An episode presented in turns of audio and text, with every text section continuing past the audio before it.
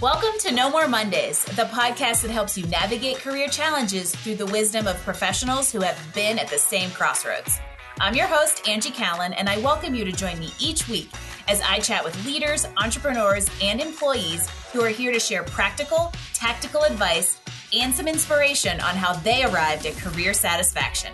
From job searching and career changes to going out on your own, we're breaking down barriers and providing actionable takeaways to help you take charge of your Mondays and ditch the Sunday blues. Welcome to the No More Mondays movement. Hello and welcome to No More Mondays. I am your host, Angie Callan. Where are all my salespeople at? How about my entrepreneurs? Get ready because you're about to take a big old drink off of the oh, that's how I do lead generation fire hose as we welcome Adam P. Smith to the show. No, his name is not Michael. It's always, you gotta love when you get an inside joke three seconds in and your listeners are like, I don't know what they're talking about, but at least they're laughing. Adam started his career in a mortgage origination where he has carved out expertise in lead gen, client retention, and referrals through prospecting and zero cost marketing. He's an author, he's a coach, and he is the most amazingly sarcastic Colorado native I've ever met. I am not quite sure how he is not an East Coaster. So, here to banter with me while educating you all on the ins and outs of really good lead gen, help me welcome to the show, Adam Smith. There's no applause track? Uh, we'll add one in. Yeah. Or should we All right. make one? All right. there it is. Cool. Thank you, Angie. Thank you, Jim.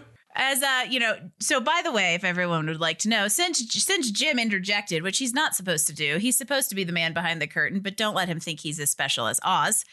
He called Adam Michael as we were getting ready, and Adam didn't even pick up on it. And I was waiting for you to like shame Jim into it, and then Jim was like, "I just called you Michael," so that's why I had to just kind of we were laughing about it. And hey, why not kick us off with some fun? So I, I should have just uh, let it slide and said, Oh, I'm glad you caught it and apologized before I gave you shit about it.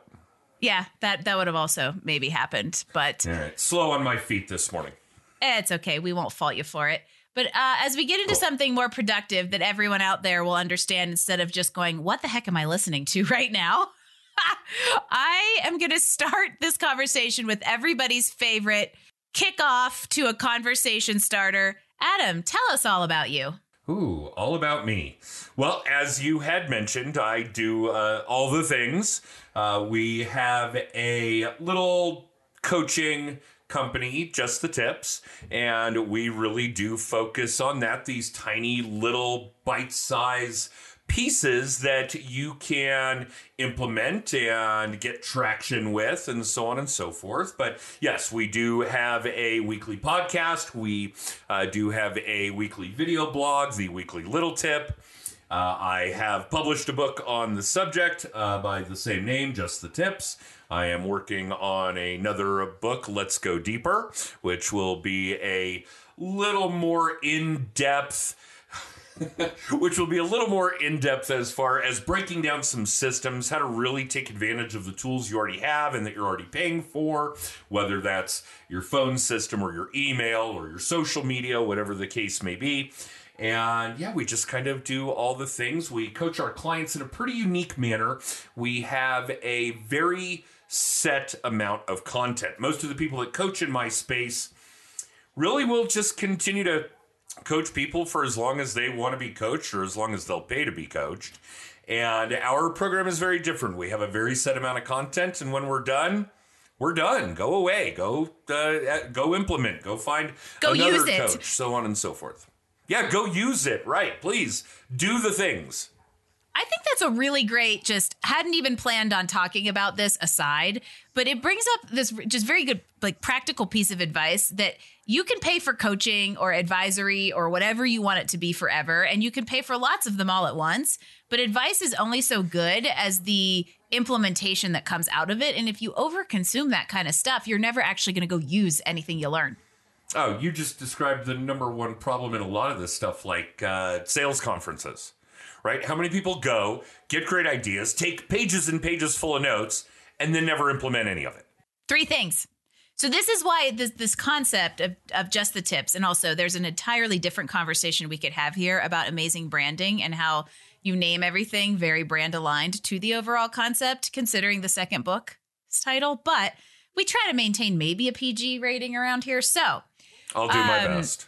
I think that's what's just really interesting about this idea of like small bits and small tips that you can implement that become almost we hear that buzzword habit stacking and things like that, but it's not trying to drink off the fire hose and then go do it all all in one fell swoop. Well, and that's another piece of the puzzle in our coaching program is that I've basically amassed a 20 year career of lead gen and mortgage origination and working with other originators and real estate agents and other salespeople that have a direct to consumer high end ticket kind of gig houses, mortgages, cars, insurance, financial planning, etc. And you're never going to implement everything that I'm going to show you over the course of the program, which in theory is supposed to be a year. Most people need a little longer than that just to get through the content, but we record all of our coaching sessions so that people can go back and watch them. The bottom line is that I've had literally decades to learn and implement, and we do still come across people that are like, well, I didn't get that done this week. I'm like, don't worry about it. You're not going to. When you're ready to go back and watch the coaching session that we did on that subject and either implement it or hire somebody to implement it, a virtual assistant, an actual assistant, whatever the case may be. But we literally catch people like a deer in the headlights trying to force feed them and you keep using this fire hose uh, analogy which is true all of this content and a lot of them still panic over the fact that i can't get this all implemented in a year and don't you're never going to be able to don't try if you could do it in three to five i'd be impressed and bear in mind that it took me decades to put it all together So you bring up the sales conference example. Uh, just here's a tip. I think three things. You take three takeaways and implement those. And that way you have prioritized what you've learned or in a in the first phase of a course uh, or program like you have. But I want to kind of take a step back here and get almost more context of where just the tips coaching really came from. And I know you had a lot of success in a, in an industry, the mortgage industry, that's I think really competitive, and you have to be really entrepreneurial. And you found kind of creative ways to stand out and and to be successful. What made it work for you? What created the foundation of what is now the coaching business? Ah, you know, I, I'm a big believer in see a need, fill a need. There are a lot of people putting content out, doing things, teaching classes, whatever the case may be, where there isn't really a need for that content or for that information. And to if we'll, if we're willing to get back into the Wayback Machine here, when I first started in the mortgage business, there was this, and I still believe there is this belief that in order to be successful in mortgages, you have to have real estate agents in your pocket. And I do think referral partner relationships are important, but I think relationship is the key in that terminology. So I figured I would go and see what other mortgage professionals were teaching to real estate agents that they where the end product, the result was that they believed it was having real estate agents gravitate towards them in the interest of having buyers referred to them, to the mortgage people. And don't get me wrong, I think that that's an important piece of the puzzle still. But personally, I want to be involved when the psychological triggers that lead to the buying and refinancing of homes are made, not at that late stage in the game. If a real estate agent's referring business to me, then that decision's already been made. These people are buying a house. I want to be involved in the process earlier than that. But back to the lecture at hand. I decided I would go and look at these classes that other mortgage professionals were teaching to real estate agents. And the content was atrocious. Uh, there was one where a mortgage originator was teaching real estate agents how to read a real estate appraisal, which is only done in the mortgage process. It doesn't have anything to do with the real estate process. Real estate agents don't need to know, they don't care. What a waste of time and content. The next one was something about teaching real estate agents about all these latest and greatest mortgage products. And again, not in their wheelhouse. They don't need to know. They don't care. So, in the interest of seeing a need and filling a need, the things that real estate agents really did want to hear is how to get more buyers and sellers, how to do more lead gen, how to get more clients, more business, more closings, more money. Bada bing, bada boom. So I started putting together some coursework with a combination of things that I had learned over the years, namely, and bear in mind this is pre social media and pre voicemail campaign and pre text campaign, all the things that we do work on now. But I basically created a class on what was titled Zero Cost Marketing for a Repeat and Referral Business, which you had mentioned.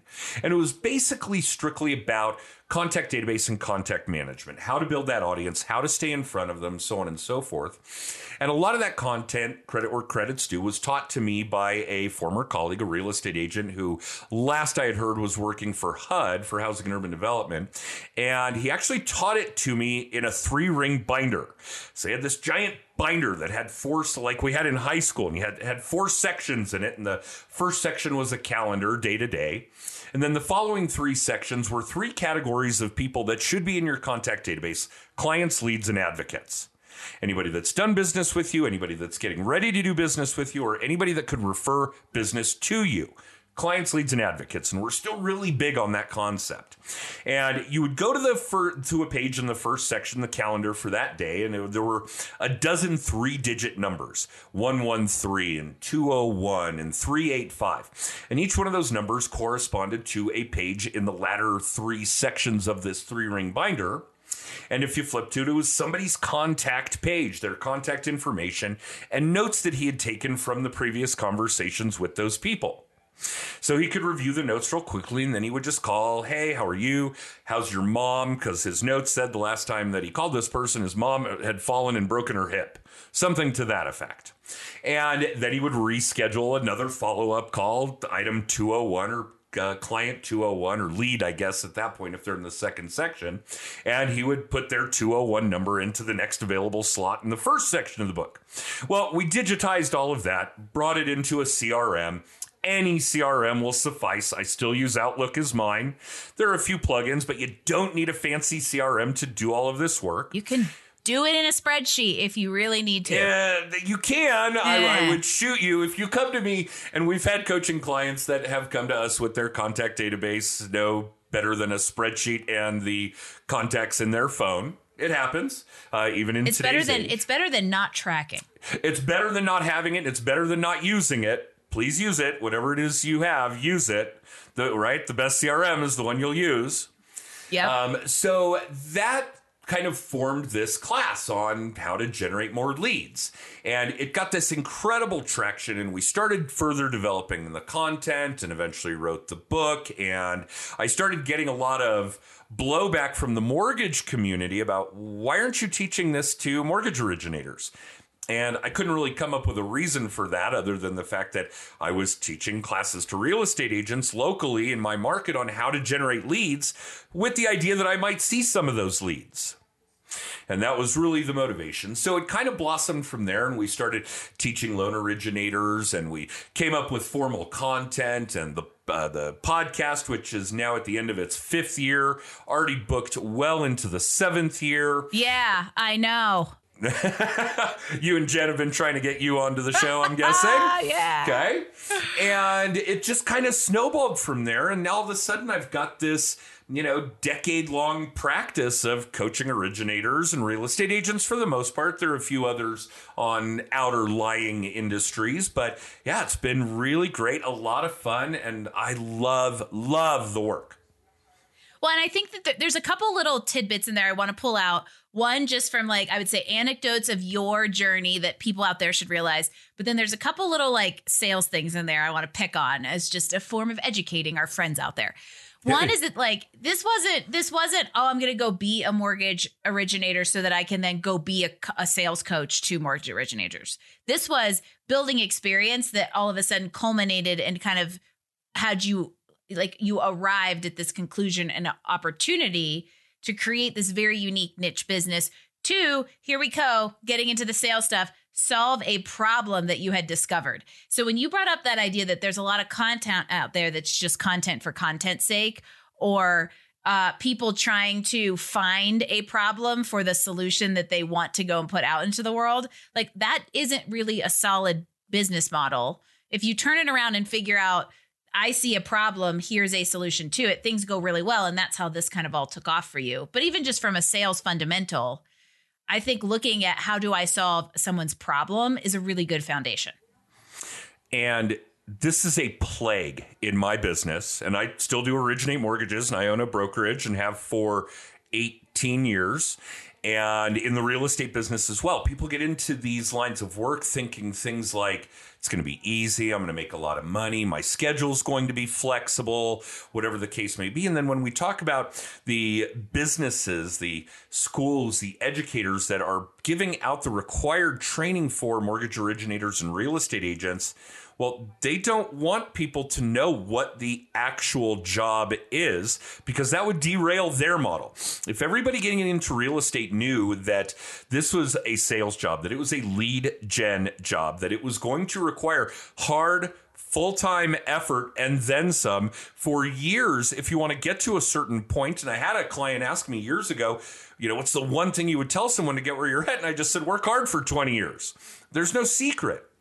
Um, it's not like that. But again, it would derail the mortgage school model, the real estate school model, if people really knew that it was a sales job, a lead gen job, and that, yes, you may know how to price out a mortgage. Yes, you may know how to negotiate a real estate contract, but it does not matter if you don't have anybody to do that for. If you don't know how to get buyers and sellers or buyers and homeowners that are refinancing, then you don't need any of those skills. So, yeah, there was and still is this huge need where there is an enormous gap in the training for a new loan originator, the training for a new real estate agent, because they're not being told what the actual job is and they're not getting any training for what the actual job is.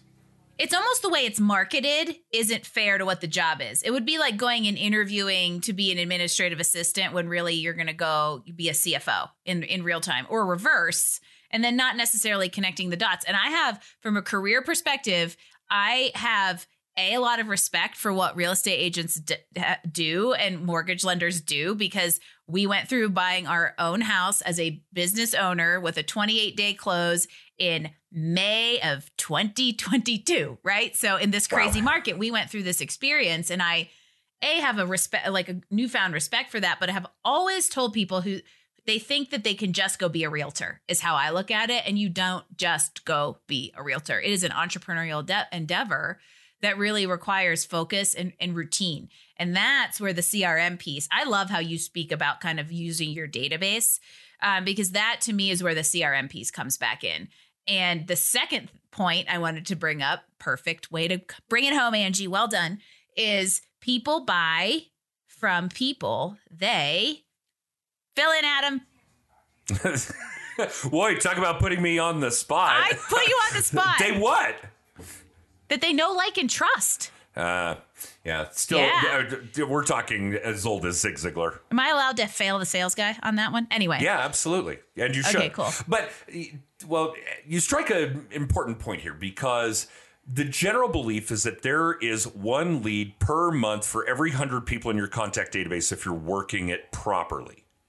And obviously, a lot of people come to us that have either experienced a failure or want to experiment with buying leads rather than generating leads. And we have had coaching clients that will work a lead to death if they're if it's given to them but they will not do what it takes to generate leads, to build that know, like, and trust, mm-hmm. to take the necessary steps, to talk to people, to do video work, to do podcast work, so on and so forth, so that they can really carve out a big chunk of that know, like, and trust workload before they have to really start doing it.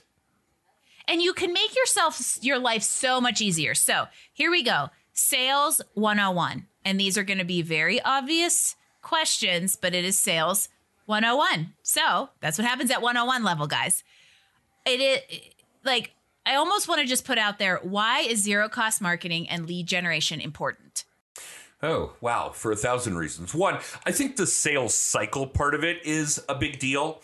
If you are doing your own lead gen work rather than buying leads, rather than uh, picking up every new shiny object that somebody's trying to sell you along the way, then you're having more fun. You're interacting with people that you know, uh, that know you, or people that have gravitated towards you because of your video work, your social media work, whatever. They have similar interests. You're organically repelling the people that don't like you anyway, so you'll never even know. It's fantastic. And from a sales cycle process, and certainly true for loan originators and real estate agents, if they already have a degree of know, like, and trust, and you can further fill that in to a point where you're establishing in such a greater degree than you would with cold calling or buying leads or whatever the case may be, then even better than having that degree of know, like, and trust, they are going to know, like, and trust, trust your process. So when I pick up a mortgage client and they already feel they know, like, and trust me, they're going to trust my process. So when my team tells them, hey, I need this document from you, they just say, okay. Right? Humans are funny animals. We, we're the only species that asks why. Right? I tell my dog to come here. The dog doesn't ask why. The dog just comes. Humans ask why, and we're really weird about it. So if you don't have that degree of know, like, and trust in your process, you don't already have it established when it comes to your process, people are going to ask why. They're not just going to say, yeah, here's my pay stub. Yeah, here's my bank statement. Yeah, here's my earnest money check, whatever the case may be. They're going to just trust it, which makes your transaction cycle better. It makes it easier on your team. I mean, there's so many things that are going to benefit from doing lead generation, from actually generating your own leads to doing this in a no cost manner, a repeat and referral business manner than you could ever expect to get from anything else.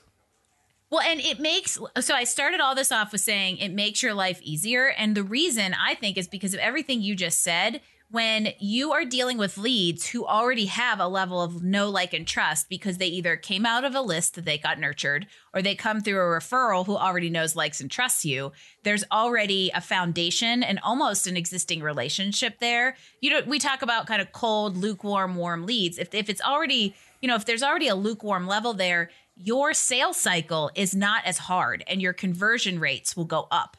So you're Way actually up. spending less time selling clients because there's already a foundation and, uh, and a know, and I kind of know you, a rapport there. Sure. And the other thing I'll throw out here is know your numbers in these situations. So, you know, I know if a lead comes from a refer another client, I know my conversion rate on those calls. And it's like stupid, like 85%. I didn't have to spend a dime and I only had to spend probably 22 minutes on that sales call. Versus yeah. if we've got like a lead generation service directory that's like a pay per lead, I have to educate those people on the services I provide. I have to educate them on me and then I get to the sales conversation. So there's bar- like it adds levels of uh, there's barriers there that come out of the process if you really focus on building this referral network and then nurturing the network that you've built and the contact database that you've grown. Abs- there is nothing better in any sales line of work, any lead gen line of work, than having a strict repeat and referral business. And this is what we well, this is what we want everybody to experience. We hope our the goal we, we strive for for every one of our clients is to eventually have a strict repeat and referral business that you can walk away from while it still pays you. Oh, that's really the oh. end goal. Everybody yeah, out there really just the got real big eyes. Tell me more about that. well, one of the big modules in our program, and we talk about in the book, and certainly on our uh, podcast and on our uh, video blog, is team structure. How do you build up a sales team? How do you build up an operations team? How do you eventually get to a point where not only can you step away while the business still pays you, but in reality, if you step back in and intervene, you're probably going to screw it all up. That's the goal. Now, not everybody wants that goal, and I have uh, colleagues, real estate agents that are 80 years old and still out there putting signs in the yard because they love the work. They don't want to step away from it. But if you do, if you want to eventually build a repeat and referral business that you can walk away from while it still pays you, it's possible. And it's not rocket science. It's just a matter of knowing the techniques, knowing the tactics, and bit by bit, bite by bite, implementing. But it is doable. And it's a process. That's a really important thing here that you brought up a few minutes ago that it took you 20 years. Well, maybe not 20, but it took many years to get to the point of coaching and then the coaching's established. And then it takes time. And if you think you're going to all of a sudden build something really fast, you probably didn't set up a good foundation. So you also have to kind of like trust a process. Yep. And we we and, actually know- repeat it. It's a process. It's a process. It's a process. And the we regularly say it is a marathon, not a sprint. It is a career, not a job. I tell people all that. I say that all the time, at least even in job searching. It's a marathon, not a sprint. And, you know, even in, in our business at, at Career Benders, you know, we've been in the move from growth to scaling process for like a year and a half or two. And I sometimes want to tear my eyes out because we're not there yet. And the thing is, that isn't something you necessarily arrive at, but you kind of do turn a corner. But it's like, the processes never happen as fast as we want them to, but you have to trust that you'll get the outcome if you have a routine and you work at it and you take some sort of methodical approach to doing the things. All right. Well, let me ask you this then, because that corner to turn that you you defined, you said it yourself, is one of the biggest psychological hangups that our coaching clients have. We can teach all the lead gen content, the contact management, the social media, the video, the tech, on and on. And then when we turn the corner to actual team structure work, there are a lot of people that have a psychological block. And I'm, I'm not innocent of this myself, which is why I'm putting you on the spot. I had a hard time letting go of the work. Nobody can do it as well as I can, right? That kind of mentality. Well, if they can do it 80% as well as you can, let them. That kind of thing. So, is your corner a psychological block? Are you struggling to let go of the work? Is it something you still hang on to this mentality where you can do it better than anybody? So, you're just going to keep doing it? Hey, I'm going to get some free coaching from Adam. So no, this is a very good point because the that the solopreneur to have a business that makes you money when you're not working pivot, I think is the hardest shift a, business tends to make. Um, and a lot of it is because the psychological component of the solopreneur and the product or the IP that goes into the services. And I, if you had asked me that question a year and a half or two ago, I'd have sat here like a deer in the headlights, not one to not not wanting to answer it on a uh, recorded live broadcast, if that's a thing. I think that there's some there is definitely some legitimacy to the psychological component um, that we've definitely been able to shift on shift away from because we do have we do have another coach on on the team now that just came on a couple months ago and it's working really really well. And I think there's a difference between I'll take anybody and, and the idea of like, I'm willing to bring this person into the team because I feel that they can support brand aligned services delivered in their own way. And that Okay. that was definitely kind of a shift. And now it's just kind of building from there. Interestingly enough, one of our big challenges is and actually you might resonate with this because what what you do as a mortgage originator is a very individualized process shifting from or do we want to shift from being very well known for boutique one-on-one coaching services and turning that into a mass model or a product?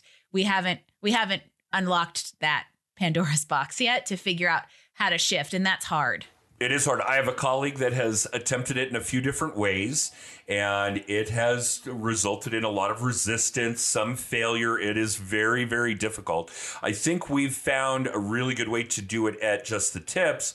We segment the content. So, obviously, when we're working on social media, for example, we work on Facebook, which I sing with. And Jen, who you know really well, one of my other coaches, she's really great at Insta and TikTok. And David, who you've also met, uh, an older guy, does a lot of B2B type of work because of his niche, does our LinkedIn stuff. Well, when we can't get you to do it. All right. But I do want to give this anecdote because, right, we sell with stories, and this is a big piece of the puzzle. But years and years ago, I'd already developed a technique for capturing, how do I put this? For having a much higher success rate with meeting with real estate agents. And this is years ago. And obviously, meeting with real estate agents, developing relationships, that's part of the referral partner relationship, is a big piece of the puzzle. And I had somebody fall into this trap uh, that I, uh, which is what I refer to it. And he agreed to meet me for uh, a cup of coffee or whatever the case may be. And when we got to talking, he turned the tables on me without me even knowing it. He got me talking about my businesses instead of me asking him about his. And when I was done explaining what goes on at the Core Finance Group, that's my mortgage company, and at Just the Tips, he sat back for a moment and said, Well, you don't have a business, you have a job. And I, you know, probably gave him a tilt head puppy dog look, like, what are you talking about? There's definitely some people out here who just went, oh. Oh, yeah. yeah. And everybody needs to hear this. No question. It was one of the greatest pieces of advice I ever got, or one of the greatest uh, anecdotes I ever got. It says, well, what happens if you don't get up every day and make those phone calls and do your social media work, spend that time in the box, do your lead gen? What happens? And I said, well, it would dwindle off over a few years and eventually the business goes away if I'm not staying out in front of people. So that's it. If you don't get up every morning and go to your job, you don't have a business. You have got to figure out if you really want to have a business, a true business, something that pays you after you walk away from it, you've got to figure out how to have people doing the job so that you can have a business. And that's really how all of the team structure modules in our coaching program were born. So I have a, I've said this before that I've created a really nice job for myself and there's a lot of truth to it. The best the best summary statement I've ever gotten on what you just said was uh, we have a really good friend who's an SAT ACT tu- prep tutor and he's cool. done this for like 20 years and he's amazing at it. And like a year or two ago, he looked at me and he said, Angie, I got to figure out something different because I basically have decided I'm a taxi driver. That fare is either on or the fare is either either off. Yeah. And that's really what we're talking about is how do you leave the fare on when you aren't behind the wheel? Yeah, sleepy time money. How do you make money while you're in while you're in bed, while you're sleeping? Yeah. Or people call it passive income, whatever it is. And I think that the news flash here is everybody out there, we're all kind of in sales no matter what you do.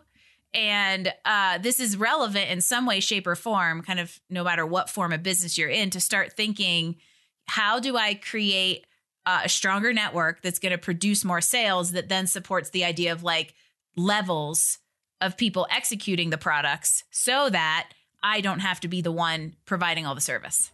Seriously. And there are a lot of industries out there. I don't know that mortgages and real estate are one of them. Coaching may very well be. What you do may very well be. And I know that there are a lot of shifts into recording content and selling it on a class by class type of basis, an hour by hour type of basis, a subscription form, learn in your own time, those sorts of things. Um, obviously, what you and I do is very hands on. We really have to know the people that we're working with. We really have to help mold our program for them on an individual basis and help mold them to what they want to be. So that's hard, but there are a lot of people out there that would have an opportunity to do that. Absolutely. And so let's get into you like tips. I like tips. Love tips. Let's give some tips on how how do we act, take all of these like let's say Adam and Angie's theory on how to be good at sales lead gen and nurturing your database. Like, okay, we've we've beat the why you should do it dead horse. Now yeah. let's kind of get how, like how. Let's give some tips. So let's say somebody's out there listening, and I don't know if they're just trying to get started or have better, uh, like organic lead generation. Um, they're trying to convert their first few sales. They're trying to stand out in a crowded space. Whatever the pain point is around this topic, like how do they get started? What are your three best tips for them? Ooh. All right. Well, one, audience is king, right? Um, if you don't have an audience, if you don't have contact information, if you don't have people to receive your phone calls, your text campaigns, your voicemail campaigns, your email campaigns, whatever the case may be, then nobody's getting your message. Nobody's consuming your content. So I would say tip number one is understand that from today through the remainder of your career, building your audience, building your contact database, collecting uh, names, numbers, email addresses. I do recommend Ryan Stewman's book, Kick Ass Take Names, Numbers, and Email Addresses. But building that audience has got to be priority number one. You've got to have people to hear your content. Now, don't get me wrong, that's not just your CRM database. Do know that Facebook is a CRM, LinkedIn is a CRM, Insta, Twitter, TikTok. These are all viable CRMs. I've got a great colleague who does some amazing mortgage work in a very specified space uh, with uh, VA, with uh, veterans uh, mortgages, um, who told me once that Facebook is his favorite CRM. Oh, that's a huge. Oh, that's huge. Because I It's actually, huge. I said that about LinkedIn. It, it, uh, that- and it was, and you're the one that connected the dots on that for me at Yeah. the Mile High Mastermind when Adam spoke and I spoke right after him, and he he talked a lot about the same things we're talking about today about have a, have a database, work it, routinely work it, consistently work it, build, know, like, and trust. And it, and as I as I then got up there to tell a whole bunch of mortgage brokers and, and real estate agents why they needed to be on LinkedIn, how's that for try, trying to sell a crowd? It occurred to me that basically LinkedIn is a giant database that you can both mine and use to nurture, know, like, and trust. And this Facebook and Instagram are similar. Well, and if done properly, I think LinkedIn's better. Mostly because I, and you have to work at it. Facebook has a limit. You can only have 5,000 Facebook friends. It's a finite audience. Now, we do teach a lot of uh, techniques to make sure it is the perfect 5,000 people, how to eliminate people from your audience and add new ones, so on and so forth. But LinkedIn's virtually limitless. I mean, it Yeah. does have a limit, but I have over 15,000 LinkedIn connections, but Yeah. only 5,000 Facebook friends. I could go on a really long diatribe about leveraging the power of LinkedIn, and you know it because I've heard you've it heard it. a couple of times. Exactly. Yeah. But I think in general, it's really it's framing reframing how you look of all this stuff. Because I don't I also don't think of LinkedIn as a social media channel. It's a social networking channel slash database. And you could look at all these other things the same way. And it, it kind of goes back to why are you doing the things and what do you want to get out of it? Be the human who asks why so that you know the purpose of something and so that you can be intentional about the effort that you're putting into it and the expectations you have coming out of it as well. Well, and one of the techniques I now use and teach on building that perfect LinkedIn audience came from you. Really? Absolutely. Yeah, it was not the mastermind, it was social media day. Oh yeah. and where we uh, where Jen and I uh, or Jen had you and I come and speak at that event. That was where we met because that's where I won your hat. I was looking Yes. for it today, but it's in my regular office. I was going to wear it, but um, in any case, yeah, I learned a really great technique about narrowing down the types of people that I would want in my LinkedIn audience. So as I'm working my technique of adding to my LinkedIn audience, I am making sure that it is a much more refined group of people that are really going to hear my message, that are going to consume my content rather than a more randomized audience. Yeah. And they're going to engage with it and they're going to engage with it in the right way. So, Yep. as we get into, I don't even know where we are in the tip number that we're trying to get to, but That was about 30, so who knows? Yeah, and I figured that's what would happen. But it, to summarize, we've got this idea of use the resources that you have in really thoughtful, intentional ways. Build the audience. I always t- I tell people this in job searching: build the network that you need. Don't just use the network that you have. And I think that what's what goes into like creating an audience on these platforms who's going to perpetuate more engagement with the audience that you want kind of a thing. So let's say let's two. What's another third tip on like how does somebody execute a new lead gen strategy? Okay, good question. And there are a lot of them. And a lot of our clients use some that I would never do myself, like I would say door knocking if you're a real estate agent. That's not something that I would ever do. I would rather commit that same time and effort to doing some good video work. Now I'm reaching thousands of people instead of maybe dozens or hundreds. Okay. But anecdotally, we had a client. He says, I'm going to do door knocking. Okay, great. I will never judge you for how you do your lead gen as long as you do the work. Not something I would do, but go for it. I'm going to do four hours every Saturday, he says. Rock and roll. After a month, he calls me and says, Well, that didn't work. And I was like, Come on. You did four hours, four days, 16 hours. That's like one workday in the life of a new real estate agent. Tell me it sucked. Tell me you hated doing it, but don't tell me it didn't work. If you did four hours every Saturday for a year, that would work. So if you're going to adopt a lead gen technique, whatever it is, be constant, be consistent, and give it enough time to really determine whether or not it is going to work. it go, kind of goes back to your advice on the best CRM is the one you'll use. The best le- the best lead gen elements are the ones that you will do and do consistently. Yep. Yeah, I would say the the four words we use most often in our entire program is constancy, consistency, transparency. That's a really really big one and authenticity.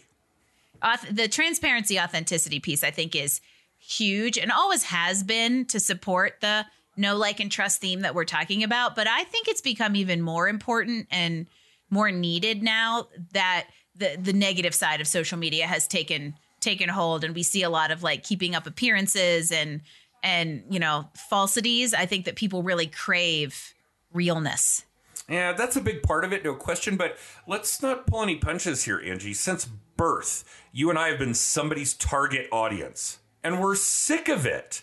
TV, newspaper, magazine, all the way up through social media, Amazon, whatever it is. We've been somebody's target audience since birth, and it is old. We are worn down from it. People don't want that. especially now that they're cycling us back through the same target audience because they're trying to hit gen xers with everything we knew from childhood The true story. yep. give it a break i don't need full house 5 please please don't take that as an idea out there anybody oh good lord i think we're only Yes. on two and it should just stay that way right Yeah. but that's a good att- point Attract your audience by being authentic and transparent. It's a really cool twofold system. You will attract people that already have a degree of know, like, and trust. If you want to do campaigns about your pets, rock and roll, you're going to attract people that have and like pets.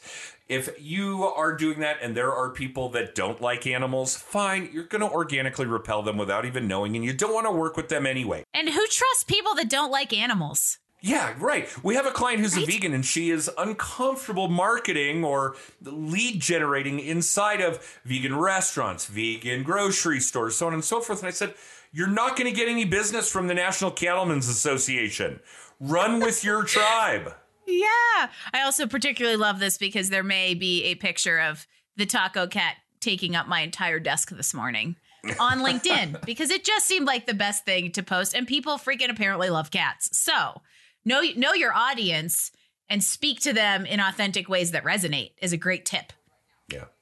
Know who you want in your audience. Yes. If you're a vegan, you Know don't your want the cattleman in your audience. know your niche. Yeah. I feel like that's a broken record in sales, but it, but nobody listens to it. Well, but a lot of these things are broken records in sales, Angie. And the reason that it sounds like a broken record is because it still works. Yeah. Cliches are true, are usually true for a reason, everybody. Yeah, right. So uh, we we are in what I am going to affectionately call the practical advice segment of this No More Monday show, and I think that because you have a book called Just the Tips, which is literally it's a tip a day, right? It is. Yep, it is. It's a toilet book. Read it in any order you want. It is 365 quick sales and life hack type of tips. Uh, in fact, the subtitle is 365 sales and life hacks to get you through your year.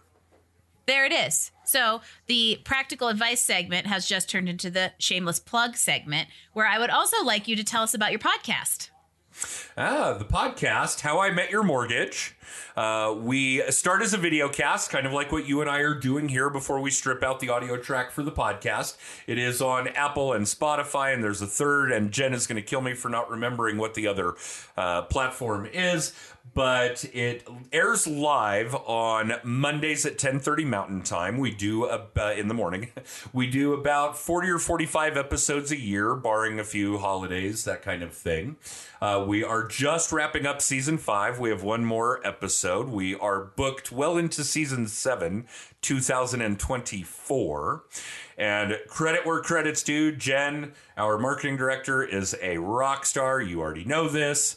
And she is getting some ridiculous 900 or 9,000 uh, percent increase every month on listenership. I don't know what the magic is. But again, same kind of thing. We did the podcast for years and had negligible listenership.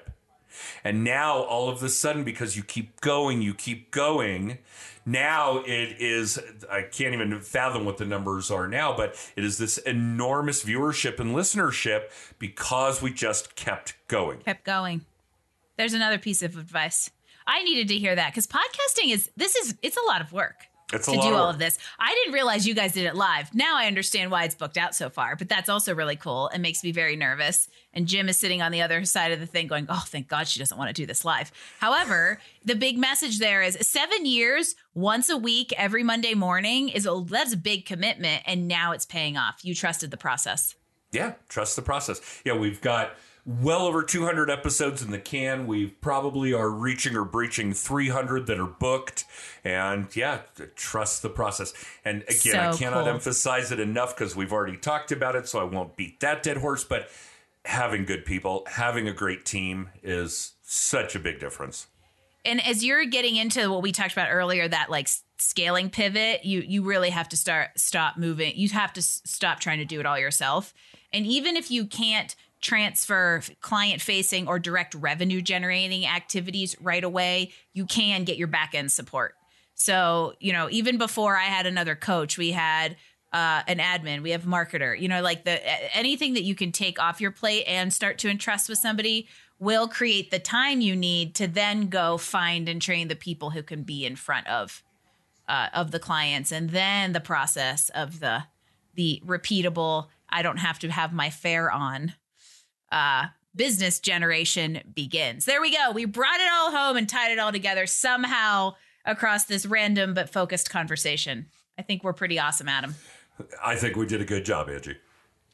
And before uh, before I ask the last question, as we wind things down, you know, this is a show about making Mondays better and maybe even combating Sunday scaries. So, what is your word for Monday and how you approach Mondays? I like Mondays, but one of the things I learned years and years ago from one of my coaches is part of the problem that you're describing, the psychological glitch that makes us despise Mondays as a society is because we work a Monday to Friday kind of thing. And on Saturday, you're spending that day decompressing from the work. And on Sunday, you're winding back up for the work and you never really have a day off. Stop working on Fridays. Use Friday to decompress. Actually have Saturday off. Sunday you can still wind back up and I like getting back to work. The uh, the countries that are championing the four day work week are brilliant, and what and when I stopped seeing clients on Fridays, it made a huge difference to my overall kind of energy level and psychology because it was now I'm not trying to shove everything into two days or Yeah. or only having that like almost one free day because on Sunday you're kind of trying to ramp back up. That is a fantastic piece of advice: is to give yourself space to breathe. Well, and you've got personal business to tend to, and there are businesses that are only open Monday to Friday. I got a lot of skiing to do. Yeah. Excellent. Perfect.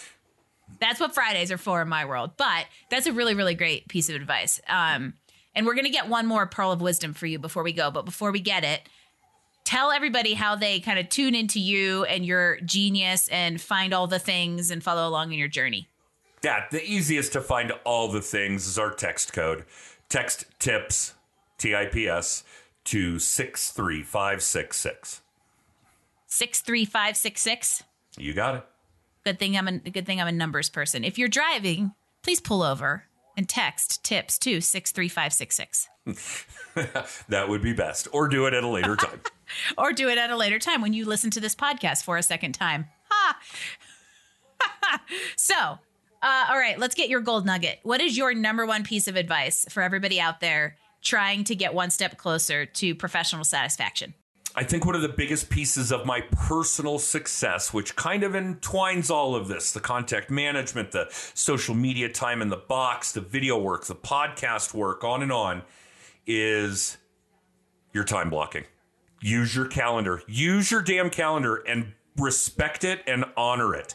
Stop with the task lists, stop with the sticky notes. If you want to get something done, put it in your calendar, make the time to do it, and it will get done but honor and respect your calendar. I think the name of this episode is going to be Use Your Damn Calendar. That's awesome. That's a good, and it's, and to me, that goes into the routine piece that can be so significant to trusting the process and doing the things that are going to perpetuate the process and get you, you know, further to success. There's a reason that after seven years or after five years, every Monday morning 10:30 has been blocked into your calendar and look what that's done for you. Yes. If you ask me what I'm doing from 9 a.m. to 9.05 on March 15th of 2023, I can tell you. Uh, my color, my calendar is color coded in that way. So uh, I Oh, highly, fancy. highly, highly recommend this thing. So I know that if it's like green, it's a client because that made me money. I know if it's red, it's a sales call and it could make me money. I know if it's gray, it's networking, right? So you can also visually get an idea of how you're spending your time and your and your routine as you block everything in as well. How's that for an enhanced last tip? Brilliant. I love it. Adam P. Smith. You can tune into all of his amazing tips if you text tips to 63566. Nailed it. I did not write that down. Dad, the math teacher, is real proud of me for that one right now. I'll bet he is. I remembered I remembered a five digit number for seven minutes. Woohoo! Everybody out there, thank you so much for tuning into the madness in our heads. There is some good there are definitely some good nuggets in here amongst uh, some ramblings and some inside jokes. But hey, what else would make a good podcast? So Adam, thank you so much for coming on the show, being part of the No More Mondays movement, and being an awesome part of the sales and coaching community. My pleasure. Thanks for having me. Until next time, everybody, thank you for listening. We always love to talking to talking to people who have carved out successful careers themselves, and in this case, are helping others do the same. So, excellent advice out here. I hope you took some notes. I hope you text Adam's uh, hotline and get on his list. And in the meantime, uh, you can grab all the links and the details from today's episode at, at nomoremondays.info. And if you liked this episode, please subscribe to the podcast and leave us a five star rating because there is nobody better than Angie and Adam. And it's a huge help as we podcasters continue to do what we do and inspire people to reach their potential. If you want to leave us comments, feedback, guest suggestions, or again, grab the show notes, visit us at nomoremondays.info. And I'll see you next week for another episode on Wednesday. Thanks for joining us for another episode of No More Mondays. Tune in next week as we bring you more insights and actions to help you improve your professional life and find career satisfaction. Don't forget, visit us online at nomoremondays.info for all the details, show notes, and recommendations from this episode. No More Mondays, we drop new episodes every Wednesday. No More Mondays is brought to you by Career Benders Inc. in partnership with executive producer Jane Durkee. For more information about career coaching, resume writing, personal branding, recruiting, and entrepreneurship coaching services, visit our website at careerbenders.com.